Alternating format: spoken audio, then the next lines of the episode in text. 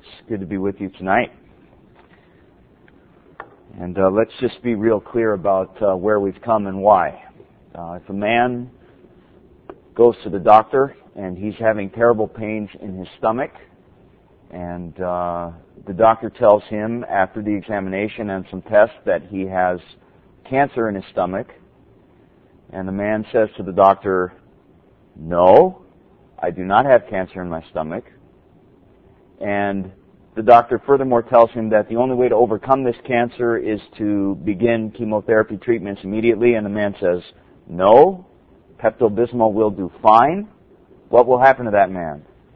He will be self deceived and he will die in his self deception, won't he? Now, we've heard tonight already about guilt and grace.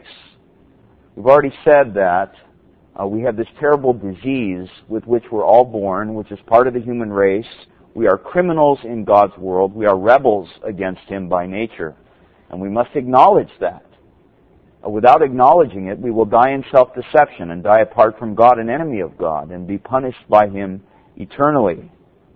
Uh, but of course, when God describes our guilty condition, He also gives us the remedy. And the remedy is not, well, just do your best to um, tighten your belt and please me now, like you haven't done in the past. No, that's not grace. Grace is, I forgive you for your sins through the precious blood of my son Jesus.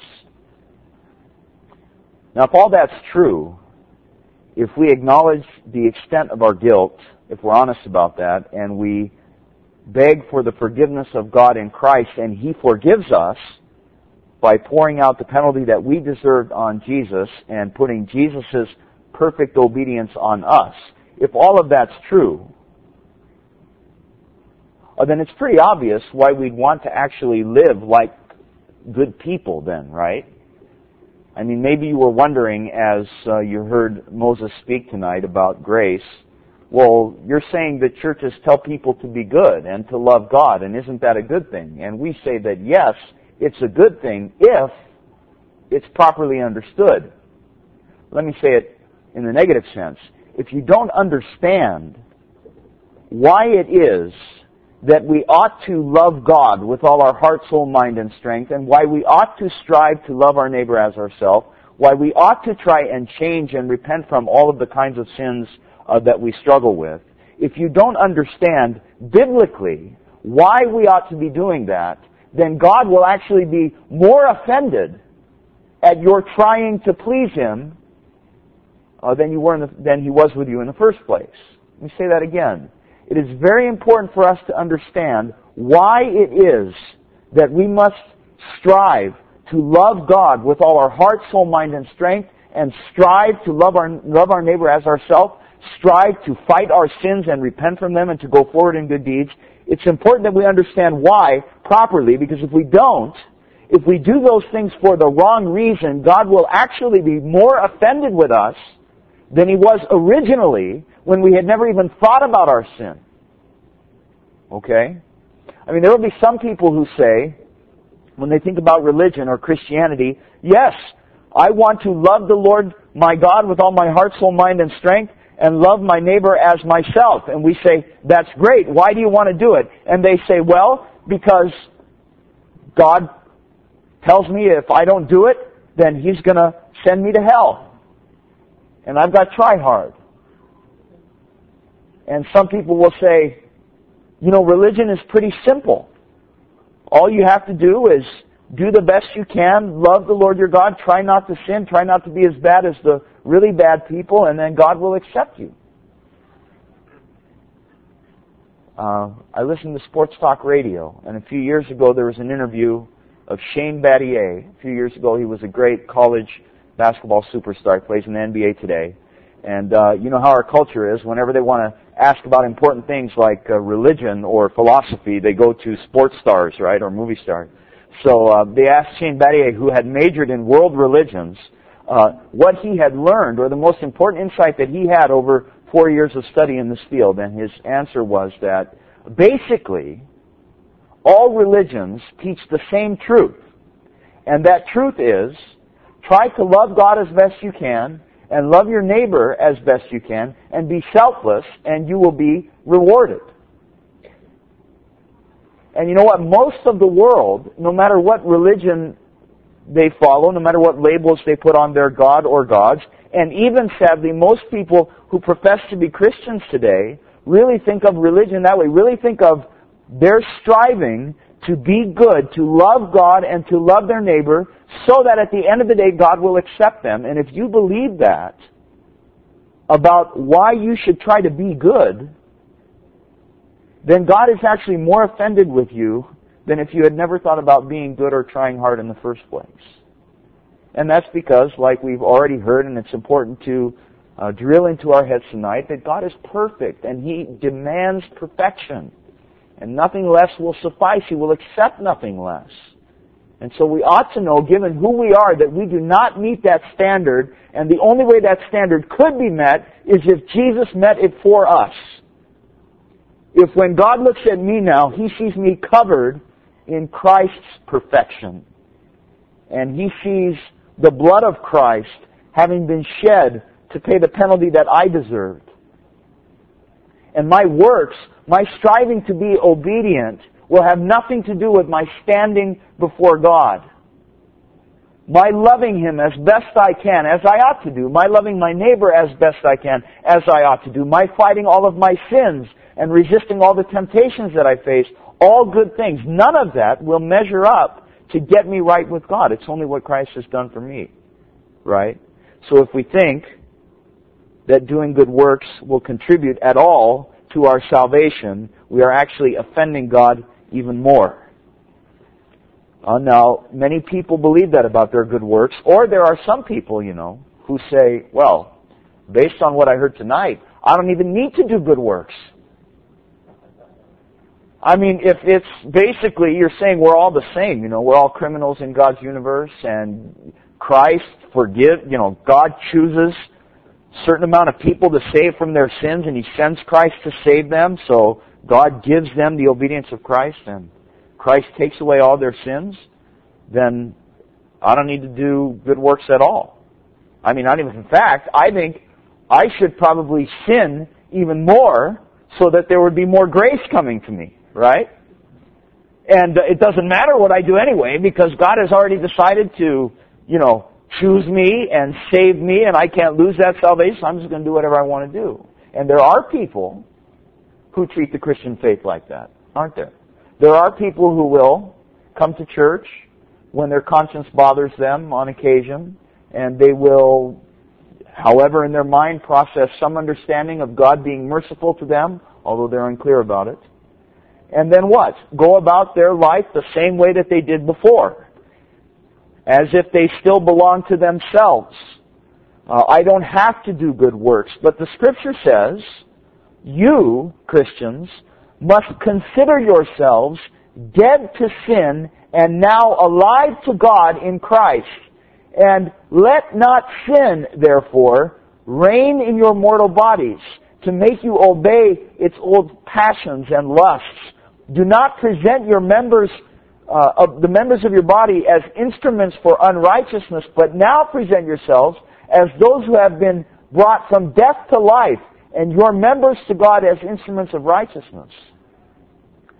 Some people would say, I'm going to do good works to get saved. I'm going to love God so that He'll accept me. And we say that's an offense to God. And some people say, well, God saved me. I'm going to do whatever I want to do. It doesn't matter. And that is an offense to God. What the scripture says is that we ought to strive to love the Lord our God with all our heart, soul, mind, and strength, to love our neighbor as ourselves, to fight our sin, to do good in this life, because we have been bought with a price and we don't belong to ourselves anymore.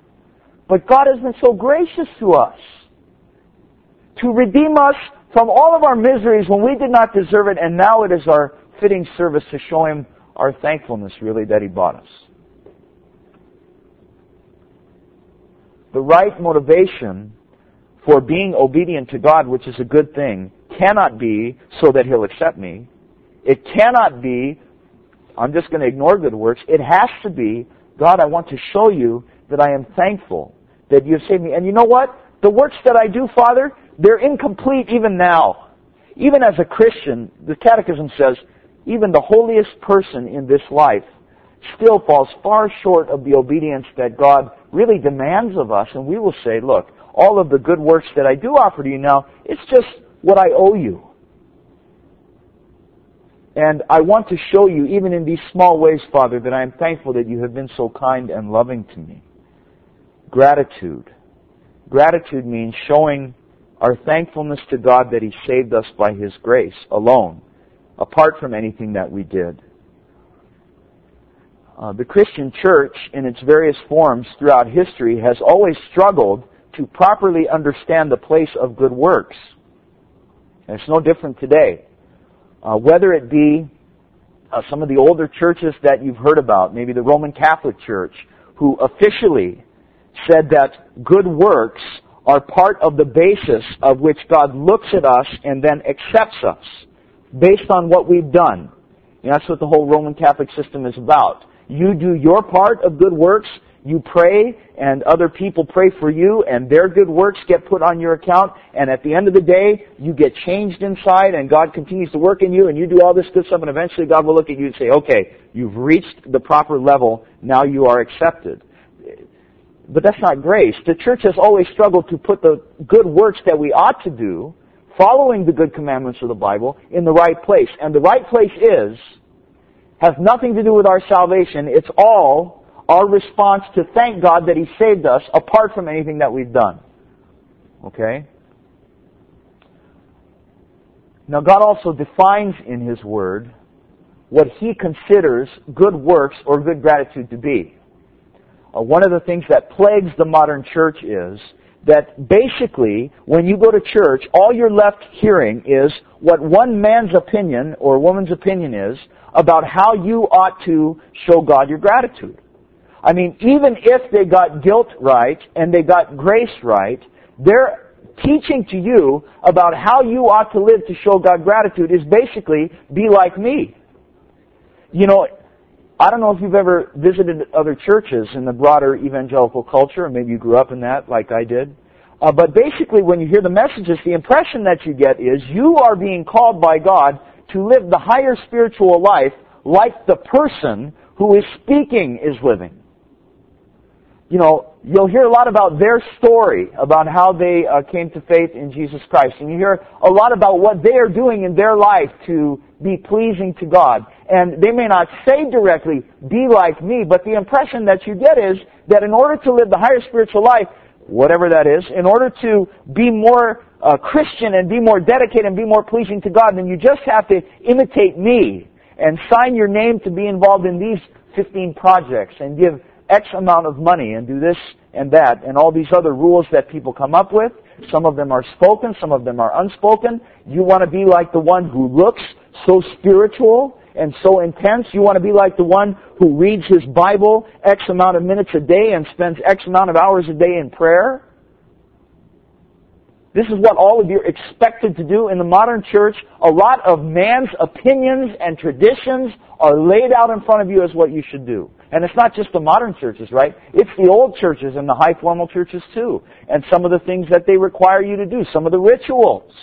A lot of them man-made opinions about how you ought to be pleasing to God. But God expects, this is the point, God expects you to show your gratitude to Him for saving you, not just by striving to do good, but by striving to do the good that He requires of you in His Word.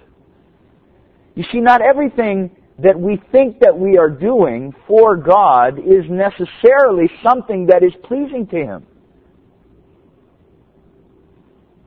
Not everything that we think we are doing for God, think that we are thinking about God, is something that is pleasing to Him. In our catechism, it asks the question, what are good works? And there are certain qualifications that a work or an action or a thought would have to meet in order to be good in the sight of God. In order for God to accept it as an expression of thanksgiving to Him, which we desire to give Him because He's made us alive when we didn't deserve it. And a good work is only good if it comes from true faith, and that we've already talked about, remember. True faith in the gospel, meaning I'm not doing it in order to get myself right with God, but I'm doing it out of gratitude that Christ saved me by His grace. And a good work must be done according to the law of God. Done according to the law of God. I may only show gratitude to God in the ways in which He has instructed me in His Word. The things which I ought to do are taught me in the law of God. Look, isn't it right in our culture that nobody, uh, Tom mentioned it earlier, isn't it right in our culture nobody likes to be told, to hear that they're wrong? Uh, nobody likes to be told you have thought a certain way about something and that's wrong. Uh, they teach our children in schools, right? They, they say to teachers, uh, don't tell them that they're wrong. Tell them yes, and then change the question, and then ask the other question again to try and get the right answer out of them. But you never want to tell anybody that they're wrong because what? It's, we have that innate pride, don't we? We hate to be told that we're wrong. We hate to think that something that we thought about in the past was misguided. Uh, let me tell you, I know what that's like. Uh, my understanding of grace growing up was much like what Moses described that's uh, popularly preached, that basically you try the best that you can and hope that God will give you grace in response to that, and maybe you can make it if you try hard enough. And uh, when I was confronted with the fact that that kind of thinking was actually arrogant, I said, I'm not arrogant. I, I know I'm a sinner and I'm just trying to please God. And they said, no, actually that's pretty arrogant. And I said, I'm not wrong. I don't like to hear that I'm wrong. And I was challenged in my thinking about God the Bible was teaching something else about how I, who I really was and how I could be saved, and I had to conform my thinking to what the Scripture said, and it was very uncomfortable to me. And it's the same way in living the Christian life and showing God gratitude. You know, we have to be willing to take a step back and uh, to hear from those trained in the Word of God as we open the Word of God to hear uh, from the Word through His servants and say, let me evaluate my life and see if the ways in which I am thinking about God and the ways in which I am acting to show Him that I'm pleased actually conform to what He says. I mean, this is one of the reasons why you're all invited here tonight. Is because there are so many misconceptions about who God is and how we ought to live as Christians. Uh, that we want to examine ourselves in light of the law of God. Romans 12, 1 and 2 says, I appeal to you, brothers, by the mercies of God. In other words, because God has been so merciful to you. I beg you, present your bodies as a living sacrifice and do not be conformed to this world, but be transformed by the renewing of your mind. That is, the scripture tells you tonight, I want you, the Lord says through His Word, I desire you to conform all of your understandings about what you should do in your life that is uh, supposedly pleasing to me, I want you to learn about that from the Word. And I want you even to be open to being challenged about ways you have thought in the past about me and about what pleases me, and I want you to learn it from the Scripture. You see, a good work, a good thought, a thought that shows God true gratitude, a work that shows God true gratitude in my life, an attitude, a disposition, a, the practicing of my religion, all of that that God considers good must conform to what He says in His Word. Conform to the law which tells us how to live. It shouldn't just be, as the Catechism says, uh, resting on my own opinion or on the commandments of men. Resting on my own opinion or the commandments of men. You know, one of the things, the ways in which you show God gratitude that uh, for Him saving you by your, His grace when you didn't deserve it is by taking a step back and looking at your life. And considering, for example, uh, what do I really believe about God? And does that conform to the Scripture? Uh, where do I go to church? What are the differences between the church that I attend and, and the churches that, the church that is here and other churches? And which churches are faithfully teaching and preaching the word of truth found in the scripture. Questions like, well, I've been worshiping in a particular church all my life, but what does the Bible say about how God wants to be worshiped? You know, one of the things that bothers all Christians is that there's so many denominations, right? I mean, it's embarrassing, isn't it? I mean, it's bad enough, right, that out in the world there are people who deny Jesus Christ outright, but it's, it's even worse that people who profess to believe in Him uh, have so many splits and there's a different kind of church on every corner and everybody's pointing fingers at everybody else and it's all a big mass of confusion. And one of the ways in which we are called to show God our gratitude that He saved us by His grace apart from our works is to conform our mind to the Scripture and to discern